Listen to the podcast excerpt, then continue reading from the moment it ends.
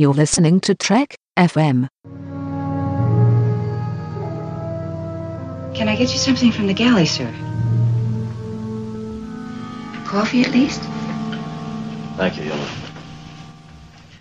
Bring it to the bridge. I'll be there in a moment. Yes, sir. Hi, and welcome to Women at Warp. Join us as our crew of four women Star Trek fans boldly go on our biweekly mission to explore our favorite franchise. My name's Jarrah, and thanks for tuning in. Today with us, we have Sue. Hi, everybody. Grace, who we can't hear right now. Oh, hi, Grace. Grace was just off there doing her beehive. Andi, how big is your beehive today? Um, smaller than Grace's, I'm sad to say. I didn't have time to really, really pump it up with a lot of hairspray. All right. Um, well, our topic today, as you may have guessed, is that most beehived of yeomans. and that is, of course, Janice Rand. Uh, but before we get to that, I just want to remind you about the Women at Warp Patreon. If you visit patreon.com slash women at warp and pledge a small monthly donation, you can help us with things like our equipment costs and our website hosting and uh, spreading the word about the show at conventions and such. Uh, we really would appreciate your support. So if uh, you're enjoying the show, please consider hopping over to patreon.com slash women at warp. So Janice Rand, y'all. Janice Rand. Janice. I was expecting like a a song to break out there. Like that seemed like the beginning of like a really cool musical. Janice Rand. I know your beehive is killing you. Ha, ha, ha.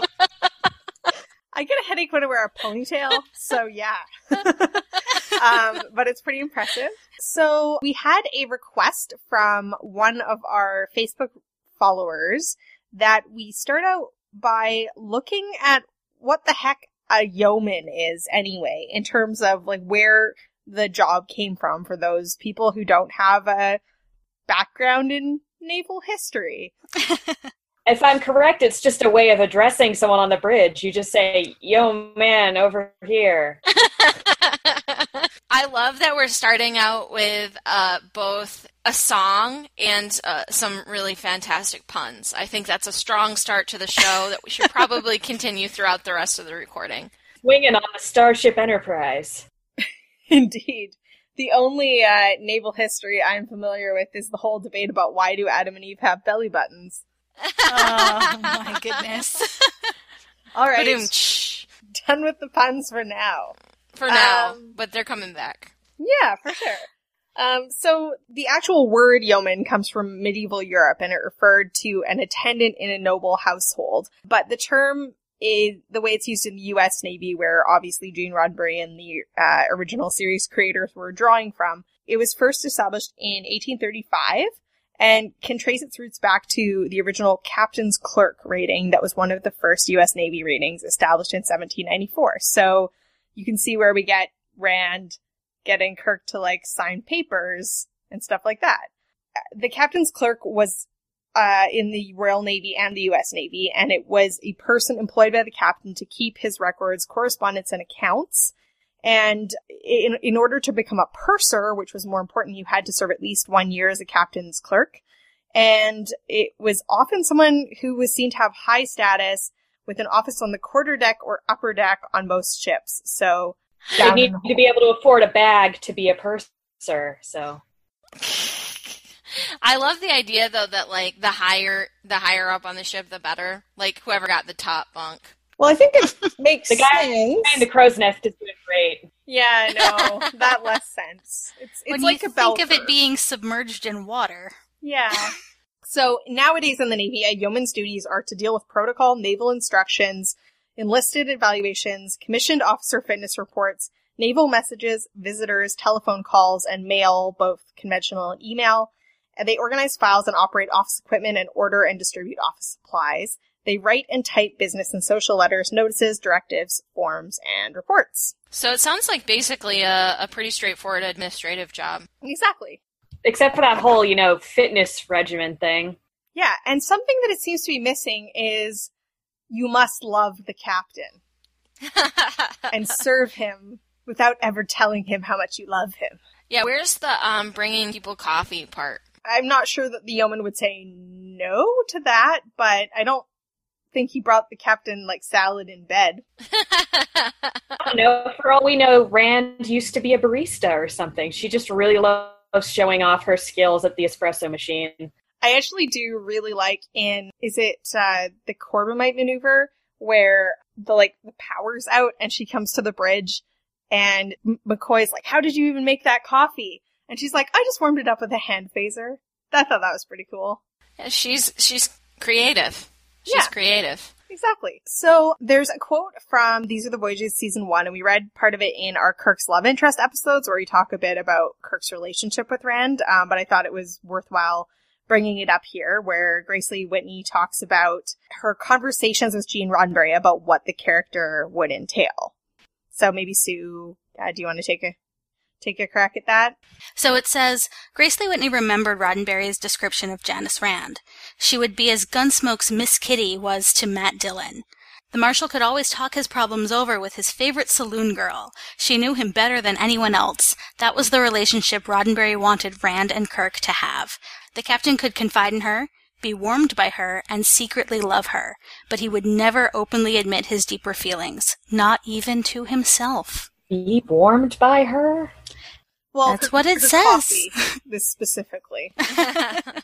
So, as a lot of people know, uh, Grace Lee Whitney appeared as Janice Rand in a handful of episodes, less than a dozen, in season one, uh, before she was asked to leave the show.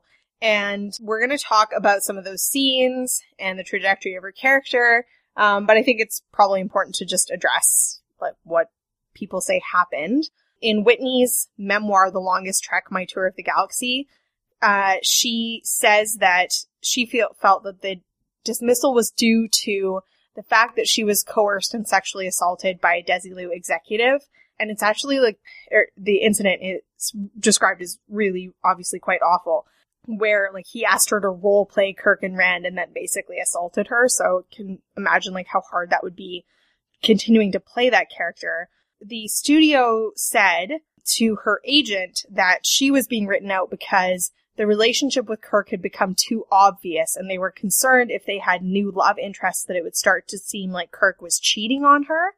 So I guess kind of similar to that argument we saw about like why Picard couldn't be with Crusher, like that Kirk had to remain unencumbered. But Whitney's assault also led to her having some pretty serious issues with drugs and alcohol, um, or alcohol specifically, um, and diet pills, I believe. And uh, so, anyway, she talks more about that in her memoir. So, if that's something that you're interested in reading about, um, I would suggest going to pick up The Longest Trek, My Tour of the Galaxy. But let's look at some of her scenes. You know, if we're looking at filming order, then the first episode that she's in is the Corbomite maneuver, in which I mentioned she brings Kirk some phaser warmed coffee. Uh, and it- her salad. yes, Her awesome salad. she also brings him salad, which McCoy has ordered her to give Kirk because Kirk's gaining weight. And What? despite like using that sick bay ceiling bicycle, uh, and he's all cranky and he's like, what is this? She's like, it's salad. And he's like, rah. And then, um, to be fair, that is also my reaction to salad, or at least certain types of salad. Like if you bring me some iceberg lettuce, I will get very grumpy with you. yeah, but I'm not gonna like yell at a waiter or a nurse. That's very true. I'm just saying that some salad does suck. And then he, he basically complains that he's been assigned a woman as yeoman, and McCoy's like, "What? What's the problem? Worried you can't, won't be able to think straight?" And he he goes basically, "I already have one woman to worry about. It's the Enterprise." So I guess that's kind of setting the tone for her character. That you know she's she's obviously efficient, but Kirk's a little suspicious of her off the bat, and uh, there's already some sexual tension from that first episode. Well, it feels like a carryover from the cage a little bit too, right? Because we get Pike saying, "I don't like women on my bridge." Yeah. Right? So it's it's like they wanted that same idea still to come through like it was an important thing to say for some reason.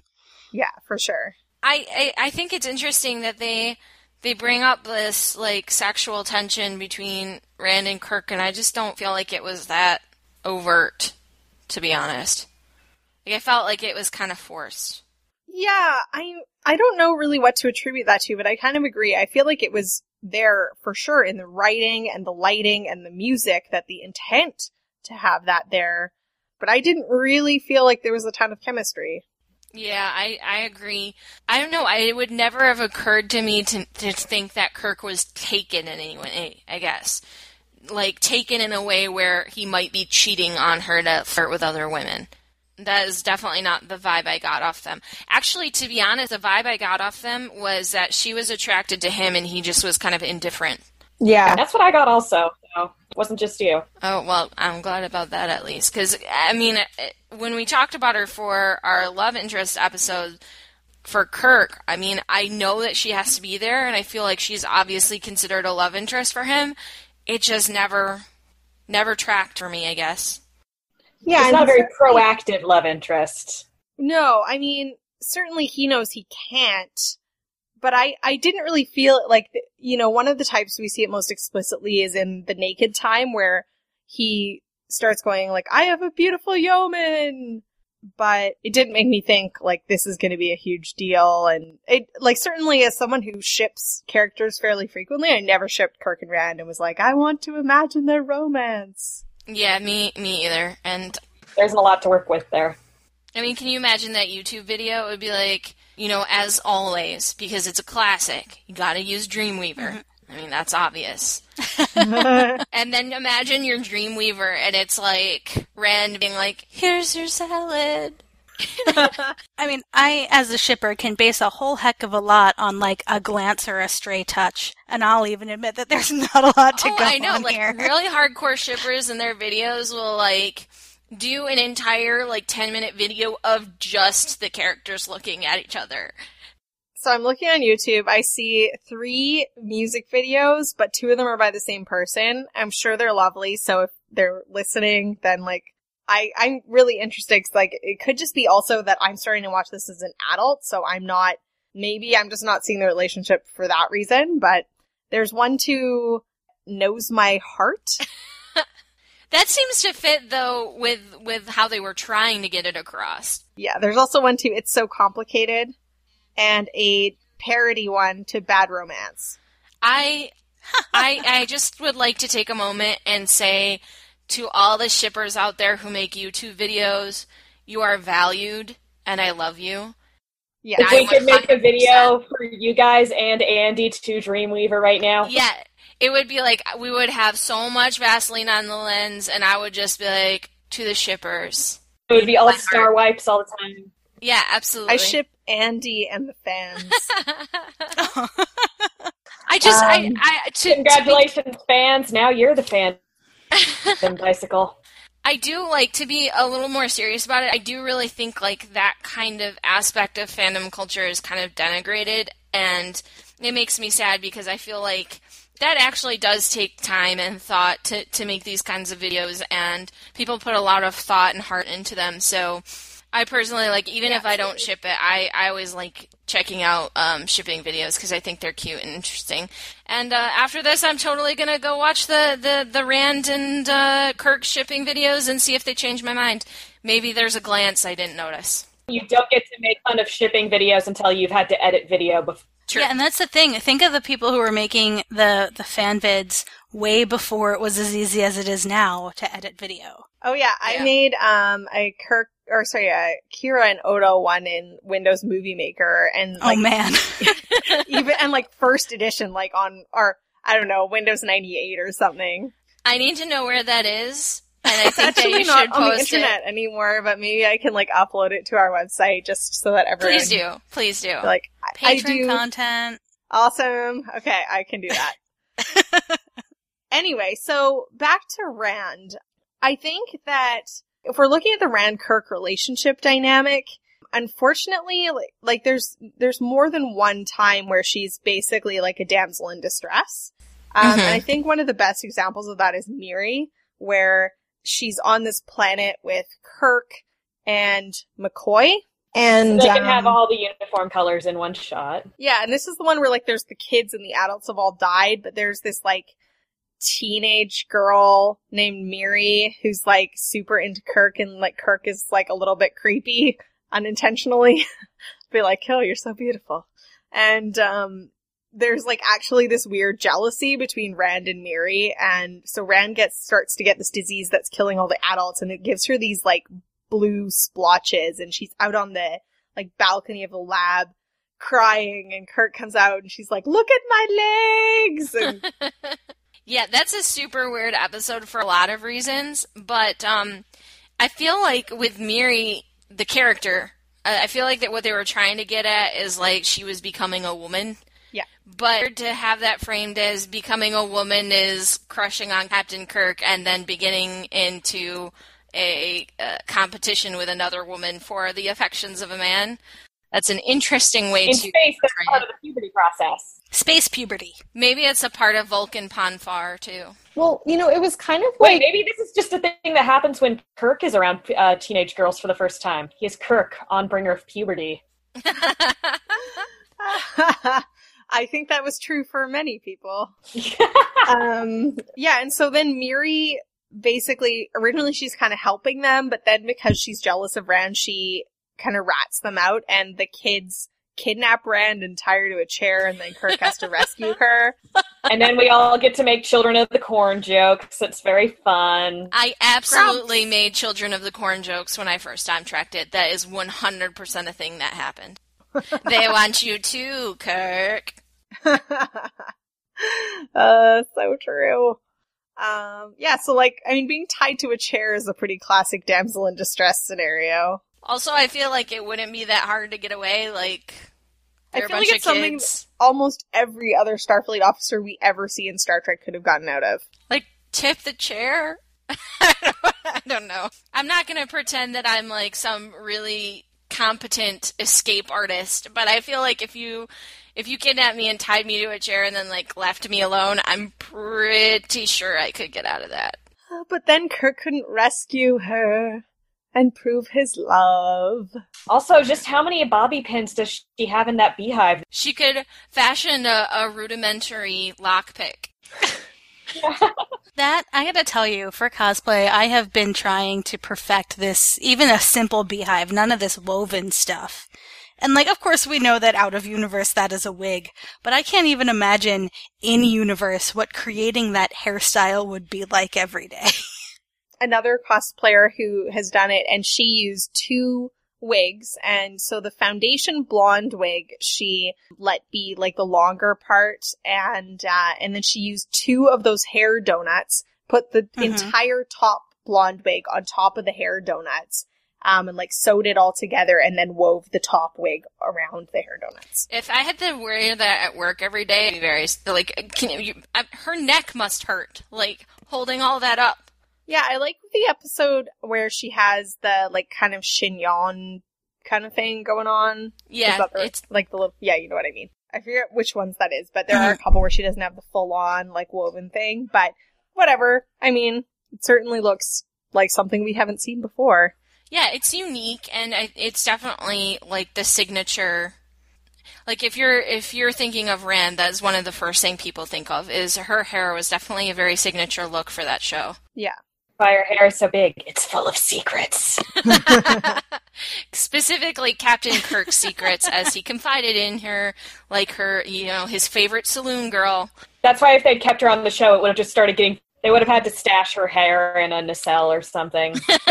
I don't know. I figured she probably had just like micro anti grav units. like Spock's space boots. Yeah, but like teeny tiny, and they're just for hair.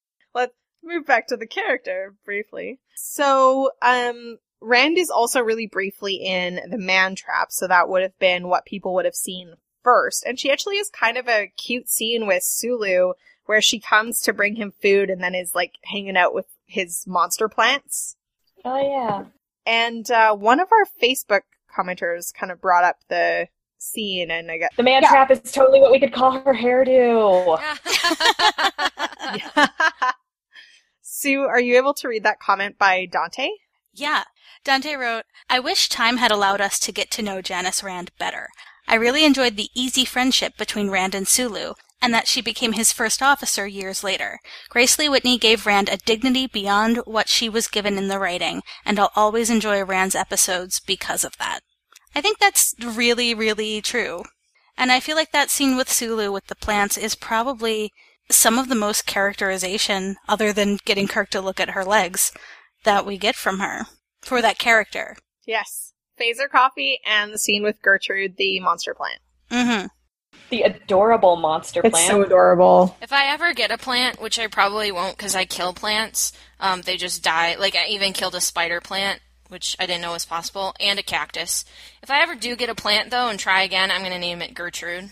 Yeah, that makes sense. So in that episode, yeah, basically all she has to do is that scene and then that's where Salt Monster disguised as Green comes in and he's after Salt and he see, like he's been following her around because she's delivering food with salt shakers on the trays. And then he kind of follows her out into the hall and, uh, he's gonna attack her, but then he decides to attack Uhura instead. But there are like a couple little, mm, damsel in distress e kind of moments, but I wouldn't say it's, it's quite as you know, oh, beat you over the head with it as Miri.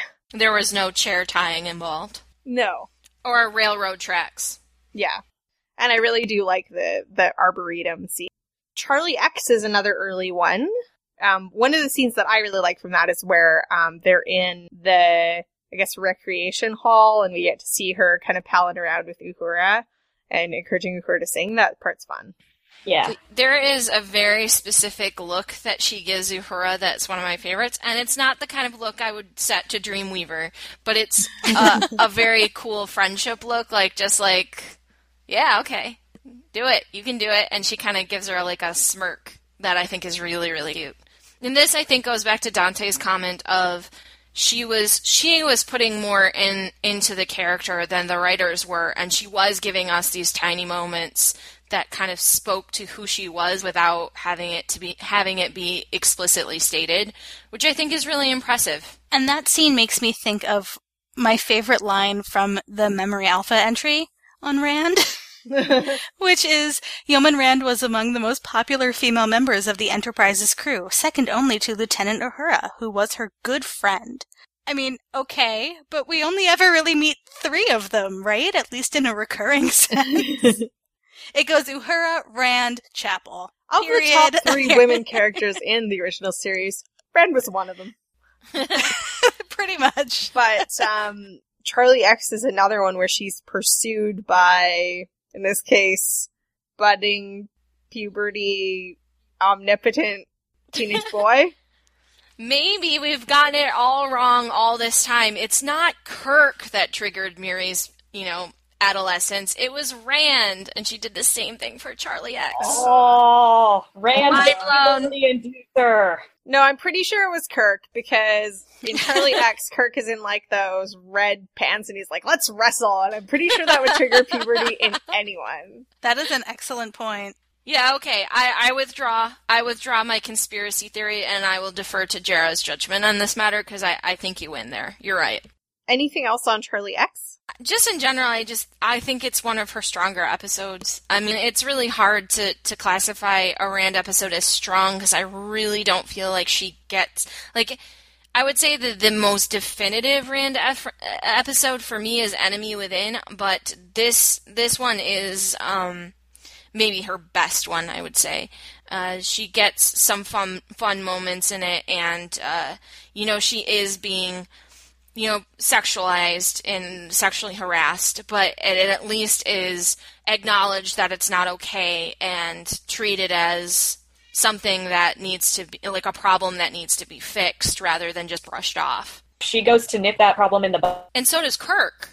That's that's the the big thing for me is that he steps in and, you know, protects his his crew member in that instance, which the enemy within, which we're going to talk about for a while, I'm going to guess, that is the opposite of what they do for her. And I think that's why I prefer Charlie X. Of all of her episodes, that's the one I think I like the best. Yeah, I think I'd agree. And I definitely agree with you too that it's hard to say there's really like a Rand episode. I think I watched six episodes to prepare for this and I saw maybe like six minutes of Rand, maybe. Mm. I'm gonna need that Kirk Rand shipper who makes the videos. I'm gonna need them to cut together all of Rand's moments and, and just put them all together.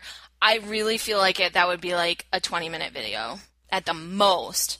We have got such great potential here for some just Rand super cut fan vidathon. Yeah, we should uh, like throw that out as a challenge. So yeah, I mean, we we definitely need to spend a bit of time on the enemy within. So super brief, I'll mention the only other Rand scene that I rewatched in preparing for this was the scene in which, in well, in Balance of Terror, she has like a super brief scene where she brings him something to sign. And on the bridge, and then she gets to like walk into his quarters without knocking to bring him coffee, and he's like lying in bed being stressy. And then she's just like, "Do you want coffee?" And he's just like, "Yeah." And he's just like, "That's okay." Um, and she goes away. So, yeah, well, in Memory Alpha, it was actually like Janice consoles him during one of his darkest moments, and I was like, that was like five seconds. And You I want mean, some coffee? coffee consoles me in many of my darkest moments, so maybe. Uh, to be fair, that whenever bad things happen, and you know, if I'm trying to comfort something, I'm super awkward about comforting people. By the way, but one of the first things I do if they're in in the room with me is I'm like, I'll make you some tea. Yeah, I do think too that the other thing to say about the the difference between what's on screen and what's on Memory Alpha is that people still responded to her character even despite maybe not giving her a lot to do. Like they are adding to her moments in order to flesh out the character for themselves. Okay, so shall we tackle the enemy within? We talked about it briefly in our Kirk Love interest episodes, I believe, but yes, definitely demands some attention, and I'm, I think we're probably going to do an entire episode on it at some point, or at least address it when we talk about sexual violence in Star Trek. But Andi, do you want to take it away? Did we just lose Andi? Yeah, we're just well, dropping. she like did say there was a thunderstorm. Oh, that's true. Oh, that's right. Yeah. Should we just ad lib something until she comes back? Janice Rand, super hair. do you know what is under there? A secrets and a milk steamer. I can tell you what's under there: a wig cap and some bobby pins. I like my theory um, better. She's got the whole coffee set up in the hair. Just for some quick. Just lift it up and pull it out. hand phaser in case he gets cold. Oh, I also noticed that at the beginning of what's the episode, uh, Balance of Terror, she's like, she's helping out lighting candles at that wedding, and she's like wearing her tricorder in a wedding because she might need to scan something in that room. She'll need to scan uh, to catch the bouquet. She'll need to make sure that the ice is at the perfect temperature. Make sure that the rice being thrown is at optimum speed. And we're not here to judge. We leave the judging to Judy. Everybody Rand now. Uh, uh, uh, uh, uh, uh. Sweet Janice Rand, dun dun dun. Beehives never looked so good. So good, so good, so good. I've been inclined Bum bum bum. to warm coffee with the phaser. Dangerous to try! And you may have missed our epic rendition of Hey Rand. oh, I'm sorry. so it's enemy within time. Sorry, everyone. All the time is enemy within time when you're conflicted. This episode is super upsetting to me. Yeah, it's an upsetting episode. Yeah. So, I mean, if anyone doesn't remember this episode, it's the one where Kirk is divided into evil Kirk and wimpy Kirk in a transporter accident.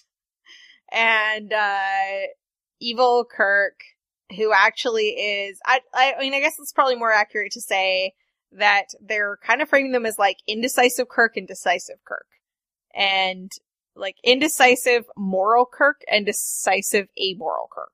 So, amoral, decisive Kirk uh, attempts to sexually assault Janice Rand. And there's a quote from These Are the Voyages, season one, where uh, Marc Cushman writes, It was important to writer Richard Matheson the attempted rape be included.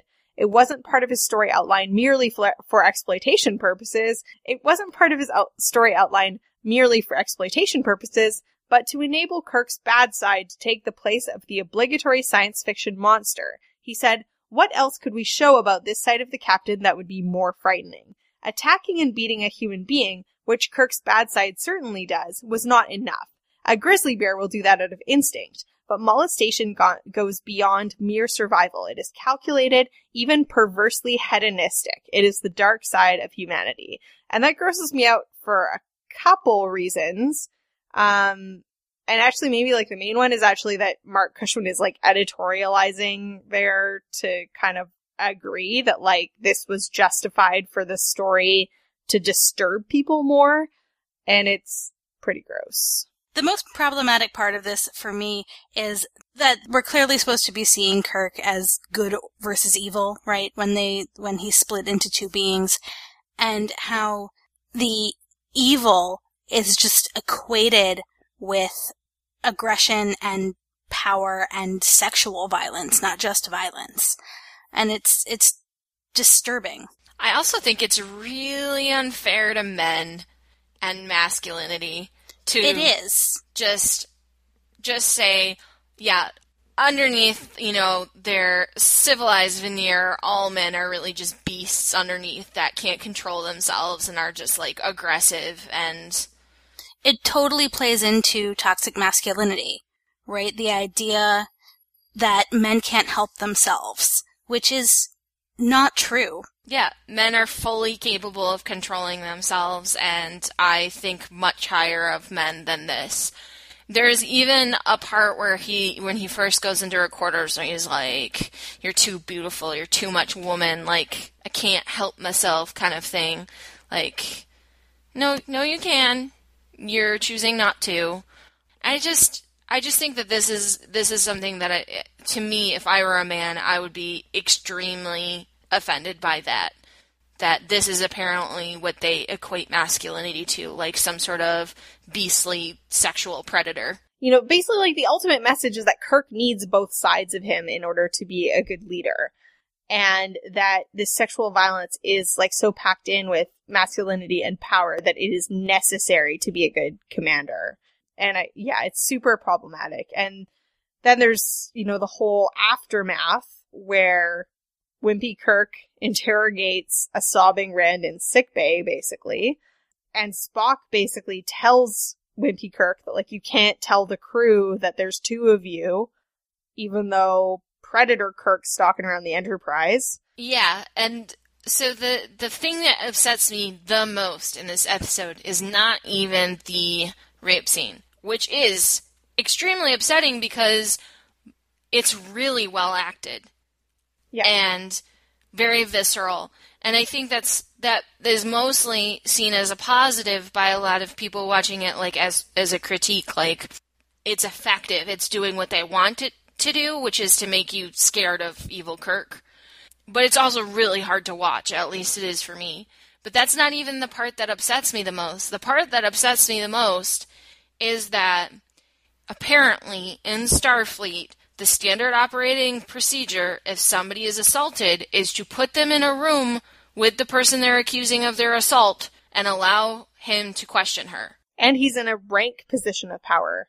It's like, I mean, it's bad enough, but it, there's all kinds of additional issues that, you know, part of the reason they're saying Kirk can never express his feelings towards her is because he's a commanding officer and it could be seen as coercion, even if it wasn't like a violent sexual assault. So it's problematic that they're kind of insinuating, you know, you're maybe making this up. And then at the end for Spock to basically being like, you pretty much wanted it. Yeah, that joke at the end is the worst Spock moment of all time, bar none. He actually takes the time at the end of the episode to mock a sexual assault victim because it wasn't Kirk, really, but she still was assaulted. Like, that still happened. It's not erased by the fact that it was an evil version of Kirk. She still went through that trauma. And that joke is horrific. Yeah, and she actually ends up apologizing to Kirk. Yes. Um, but Grace Lee Whitney does do a really tremendous job acting this, which isn't to say I wish it happened, but um, Yeah, the scene where they're questioning her, she's doing this amazing thing where she's she can't look at him. So she's like looking away and like the she's crying, but it's not over the top. It's very much just like she's upset and she's trying to to figure out what's happening and she also says explicitly in that scene that she would have let it go and that she was sorry basically that she had to accuse Kirk of this thing. But the way she's doing it and the her body language and the way she won't maintain eye contact is all super powerful. Really well done. But if you have read These Are the Voyages, um, apparently she was uh, not getting into that place very easily. And so apparently Shatner just hit her across the face without any warning to, you know, put her in the headspace. And one of the most disturbing things about that story to me is that she she tells it like it, it was a good thing that he did and she's grateful to him for it because it turned it made her turn in a really good performance and at no point does anybody like not marc cushman who's writing this anecdote not grace lee whitney who's telling it make it seem like maybe it's not okay for your coworker to hit you without warning Hmm. Mm-hmm. i Ugh. So, like, go back to like this message of this episode, and Spock has this line that says, "We have here an unusual opportunity to appraise the human mind, or to examine in Earth terms the rules of good and evil in a man." His negative side, which you call hostility, lust, violence, and his positive side, which Earth people express as compassion, love, tenderness. And what is it that makes one man an exceptional leader? We see indications that it's his negative side which makes him strong, that his evil side, if you will, properly controlled and disciplined, is vital to his strength. And it's like, Doesn't make any sense. it's, it doesn't make any sense. Um, but it's like the dark side of Kirk is what keeps him strong. Those kinds of traits are innate in all human men, which, as you pointed out, super insulting.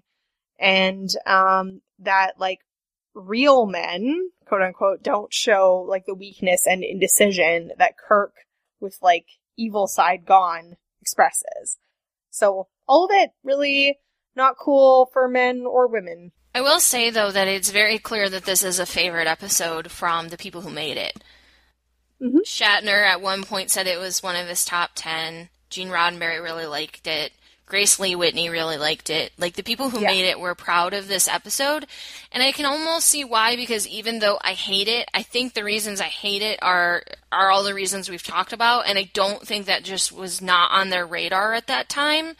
And in the end it's like a it's a well produced and well acted and you know well told story in a lot of ways i just think that like watching it now it, it just I, I can't handle it like I, I really didn't want to rewatch it Yeah, for sure. but i will say that it does have unicorn dog which is one of the best things star trek has ever done Yeah, it also apparently has paintings in Rand's quarters that she supposedly painted. So I don't know if they ever mentioned that or if they were planning on mentioning in the future, but that was in uh, Memory Alpha for the episode.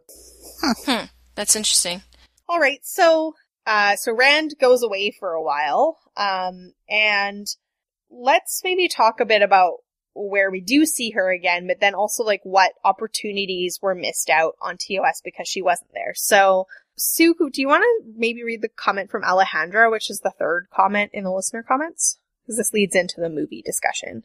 Yeah, Alejandra writes, When I saw her in the movie after so many years, the joy I felt was so great. In the movie, her acting portrays a caring, sensitive, and competent crew member. Somehow that gives me hope that I too will be considered a competent professional as I get older. Here's hoping, is in parentheses. awesome. So I was assuming she was talking about the motion picture because that's the first movie that she shows up in, and in this uh, movie she is the transporter chief, and she's got this like cool little curly bob, maybe shorter than a bob kind of thing. Mhm. We see her then as a communications officer on Earth in Star Trek Four, and uh, then most significantly in Star Trek Six, she's serving on the Excelsior under the command of Captain Sulu. i would love to serve with captain sulu he For literally real. sits on the bridge and sips tea that is the kind of captain i would follow to the ends of the galaxy I actually was under the impression that she was his first officer as well. I think because she has a line. Um, but according to Memory Alpha, she's just a lieutenant. Like her rank shows that she's lieutenant commander, but the script said she was lieutenant junior grade or something. So I'm not 100% sure. I couldn't find anywhere verification that she was intended to be his first officer, but I do think that would be rad. And actually, um, interestingly, Grace Lee Whitney said in Starlog she thought it was a, like she's like this is great, but it's also a little weird because I never really thought of Rand as someone who would actually have ambition. Like I always thought she was at the bottom of the totem pole. She used that phrase, but you know, I guess I'm grateful for the opportunity. Um, it's interesting that you know it wasn't even something she saw as particularly consistent, but I think it's cool because like people do change over time. Well, and if you look at what we talked about at the top of the episode, right? The duties of a yeoman, at least in like today's Navy, are very similar to what you'd expect an XO to be dealing with, right? The messages and crew evaluations and fitness reports and dealing with the protocol of the ship, those are very, you'd expect that of an XO. You hear Riker talk about doing those types of things all the time. So there's this kind of, I, I, in my head, right? There's this sort of like administrative track that you don't really ever see in Star Trek that I like in my head canon to believe that Rand followed into the movies. Yeah, that makes I like that her career continued, and I also like that she managed to put together such a memorable character that's so associated with the original series with just a handful of episodes and some very short scenes in the movies. I just think that's super impressive. Yeah, absolutely. We did have another related comment from Chris F from Facebook. Do you want to take that one as well, Sue? Yeah, Chris writes, I like that she finished her career. Not everyone is destined to be a captain, and it was nice that she kept working hard and worked her way up to lieutenant commander. Plus, seeing someone other than TOS movie crew and Picard above the age of 50 still working was empowering. That is an excellent point. Especially women, especially when like I don't feel like they tried to hide Rand's age. Like I think she looks good. Um, I'm not, and I mean it's a whole like problematic discourse anyway. But I She's the like, same age as the rest of the crew.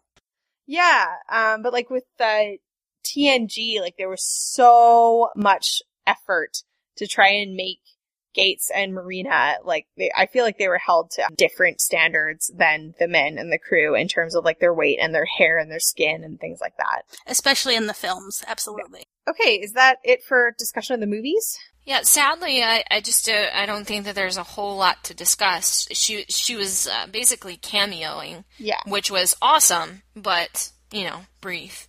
Yeah. But I think you're right. It was good that they, I, I mean, especially, you know, I'm going to definitely give her the benefit on the doubt on, on the events that she describes in her memoir and why she left. And obviously she had some personal issues that she worked really hard to deal with. And I think it is nice to see that the franchise showed a bit of respect for her instead of like recasting her or just creating an entirely new character. Um, even though, you know, she'd only really had this handful of episodes. Totally agree. Yeah, this comment actually also makes me think of that comment. It's Wolf in the Fold, right? Where they, they say of Scotty's girlfriend, you know, just wait till she finds a man and settles down and leaves Starfleet. Ah, From, from that perspective, yeah, it is nice to see that Rand, whether or not she settled down with a person, uh, she, she decided to continue her career and not leave Starfleet service because of her personal relationships. Yeah. for sure. So, um, going back to the original series, Grace Lee Whitney's dismissal was pretty abrupt and, um, a lot of scripts were already in production. So there were a few scripts that actually already had mentioned Rand and then had her cut. So Trouble with Tribbles was one of them. I'm not sure what her role was going to be in that. Any ideas for how she could have fit in with Trouble with Tribbles in a way that would have been cool? I'd like to think about how she would be dealing with the tribbles and all of the sandwiches. Yes. So like she's trying to she's trying to bring Kirk his coffee and his sandwich and there's just tribbles and everything. How's she gonna handle that? I mean, we already seen that she's a creative problem solver when it comes to, you know, getting the coffee right. Yeah. She could help dig Kirk out of the tribble pile.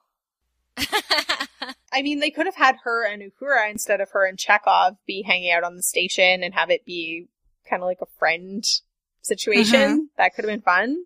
I think we probably would have seen her in the group scenes, maybe in the lounge scenes. I feel like she would like the tribbles too. Like that seems like that's something she would like. And um it does make me think like thinking about them going on the station together, like instead of Uhura and Chekov doing it, it's making me think about how differently the female friendship has been treated on the shows I've seen so far. So, like on TOS, is basically non-existent. I mean, occasionally you'll get a scene where they're together. The only one that really sticks out for me right away is the Rand and Uhura singing scene, and then the Chapel and Uhura, she's teaching her how to read again scene. Mm-hmm. So it's basically non-existent. Then you get to TNG, where Troi and Crusher ha- obviously have a friendship, but it's centered around their romantic relationship. So you know they're doing space aerobics and talking about boys. And then you get to DS9, and Kira and Dax are talking about the trauma of killing people and you know science and tactics and you know having real conversations. And it turns out they do anti-grav, you know holodeck excursions and stuff and just seeing how female friendship changed from series to series has been really interesting for me. And they still talk about guys, but it's not like the only thing they get to do. Yeah, and when I was talking about that space aerobic scene, I was like, it makes total sense to me that Troi is in a new relationship, Cr- Crusher is her friend. You would talk to your friend about that. 100%. That's not my problem with it. My problem with it is that those are the only times really we get to see them be friends. You know, the other example that came to mind for me was when Beverly was explaining why she was leaving the ship for Orgasm Candle. There's also the scene when with the astringent. Yes. And you know, the movie scene where they talk about their boobs. Amazing. Um, so another character that was originally going to have been Rand was uh, what the character who ended up being Helen Noel in uh, The Dagger of the Mind. And this one, I'm not 100% sure how that would have worked out because um, I feel like Helen Noel is actually a, a fairly cool character, and she has this sort of psychologist, psychiatric background that she uses to help use her expertise to get them out of the sticky situation. Um, so I'm not sure how exactly Rand would have contributed in that situation, but maybe she had some awesome skills we just never found out about. And I think, I feel like in that, like I used the phaser to warm the coffee scene, we got to see that she could have been a little bit more badass and ingenious and inventive. So maybe that would have been an opportunity to see that in action. The one thing I do think that might have made that stronger having Rand is it would make a way more sense why she'd be fascinated by Kirk's inner mind and like his his feelings underneath everything. Because Helen Noel comes out of nowhere and it's kind of like, okay, why are you doing that? Whereas Rand, it would make more sense to me that she would be interested in, in that kind of under the hood of Kirk's mind, I guess. Hmm, that's a really good point. And one of the writers who was the most upset about uh, Grace Lee Whitney being thrown off the show was Harlan Ellison. Um, I saw them both do a panel at Star Trek Las Vegas two years ago, and uh, it was pretty incredible. Especially like he's obviously known for being quite a uh, I'm going to say deliberately offensive character. Like he will make deliberately offensive remarks for shock value. Um, and when he was on stage with Grace Lee Whitney, they were talking about how um, she would like bring his kids over and they would go to the fair at Coney Island and he was like a totally different person. Um, but he was really close friends with her and he had, Had it him. yeah, it really made it clear, like seeing him do a panel by, or like he just did one where that was basically a monologue by himself where he just made like horrible comments the whole time. Um, and then I have it I'll put it in the show notes. I have a link to some of the comments that I noted down in Trekkie Feminist. Um, and then the one that he did with Grace Lee Whitney, and then he did one with Walter Koenig as well, and they were all totally different. So it showed really that like his attitude is really kind of a performance. Anyway, um, so in City on the Edge of Forever, he had originally written a fair, a decent part for Rand, and um, in the comic book series that was based on his original screenplay, we can see that sort of play out and Rand gets to break down a door with a laser gun. Like there's a fist fight and I think Kirk or Spock is like, Rand, get that door down. And she just like picks this massive gun off the floor and like shoots down this door. And then, um, she's part of the away team down to the planet and has some sort of key reactions as they meet the Guardians of Forever. Um, there's multiple in Harlan Ellison's version. Um, Wow. so that was kind of interesting. That sounds awesome. Mostly all of the things I've heard about Harlan Ellison's original script I don't agree with. Like he wanted to suck a lot of the character moments out, but that sounds like it could have been really cool. Yeah, I do recommend the comics. They're interesting. Um, it's not really a comic style I'm, I love, but it's interesting and, uh, it's very Harlan Ellison. Also, I will, I don't think this is too much of a spoiler that there, you know, there's kind of like, there's a homeless man who kind of speaks the truth of the situation and he has Mm. Harlan Ellison's face. so it's pretty classic, like Harlan Ellison with like artistic genius combined with like rampant egomania. Anyway, um, so that's just, I guess, a few examples of what could have been had Rand stuck around. Is, can anyone think of any other examples or have any others they want to mention of like other yeomans or ensigns that might have been Rand that could have been cool? To be honest, I would have just liked to see her emotional journey more, more than like m- moments. I would have liked to get a better sense of who she was as a person. Yeah, that's true. And I mean, certainly for her job, some of the tasks she had to do aren't, they aren't, the tasks in themselves aren't demeaning. It's just that we didn't really get to see a huge other side of her personality. And then the fact that like almost all the yeomen we saw in the rest of the show were like cute women. Um, Mhm. and it was kind of implied that it was like a role of serving men, even though Kirk at the beginning is like, why did they assign me a woman? It's like, cause apparently all the yeomans are women. Yeah. Uh, yeah, I don't know. And so like if they had treated the role with a little bit more respect instead of just like you're someone who flies under the radar and we just sign things and like that you're cute. If we had had Rand for, you know, all three years of TOS, I would have loved to see the character grow more, take on more responsibility, maybe get promoted. Mm-hmm. She could be the Ye- purser. sure. but just, I, I feel like I we say this a lot, but just see her have more things to do. Rather than walk around with coffee sandwiches and occasionally some reports for Kirk to sign. There's also scenes like, I mean, okay, and the Children Shall Lead is an awful episode to ever use an example, but like where Chapel is randomly feeding kids ice cream that I feel like would have fit more with Rand's character. Like there are scenes throughout the rest of TOS that make more sense for it to be Rand and actually could have maybe provided Rand some cool opportunities for character Mhm. growth. She Yeah. could have solved more problems. Yeah, I think there were there was a place for her and her character that we unfortunately missed out on. Isn't she in Voyager? Are you not gonna talk about that? Sure. So, I mean, she's in Voyager, but it's a flashback to Star Trek 6. So, I think they may have added like one scene. I don't think it adds particularly significantly to her character other than to show that she was much more important once the original series ended, and particularly in the Star Trek 6 era, that she was an important player. All right. Any final thoughts, Grace? Well, our canon's loss is the fanon's gain.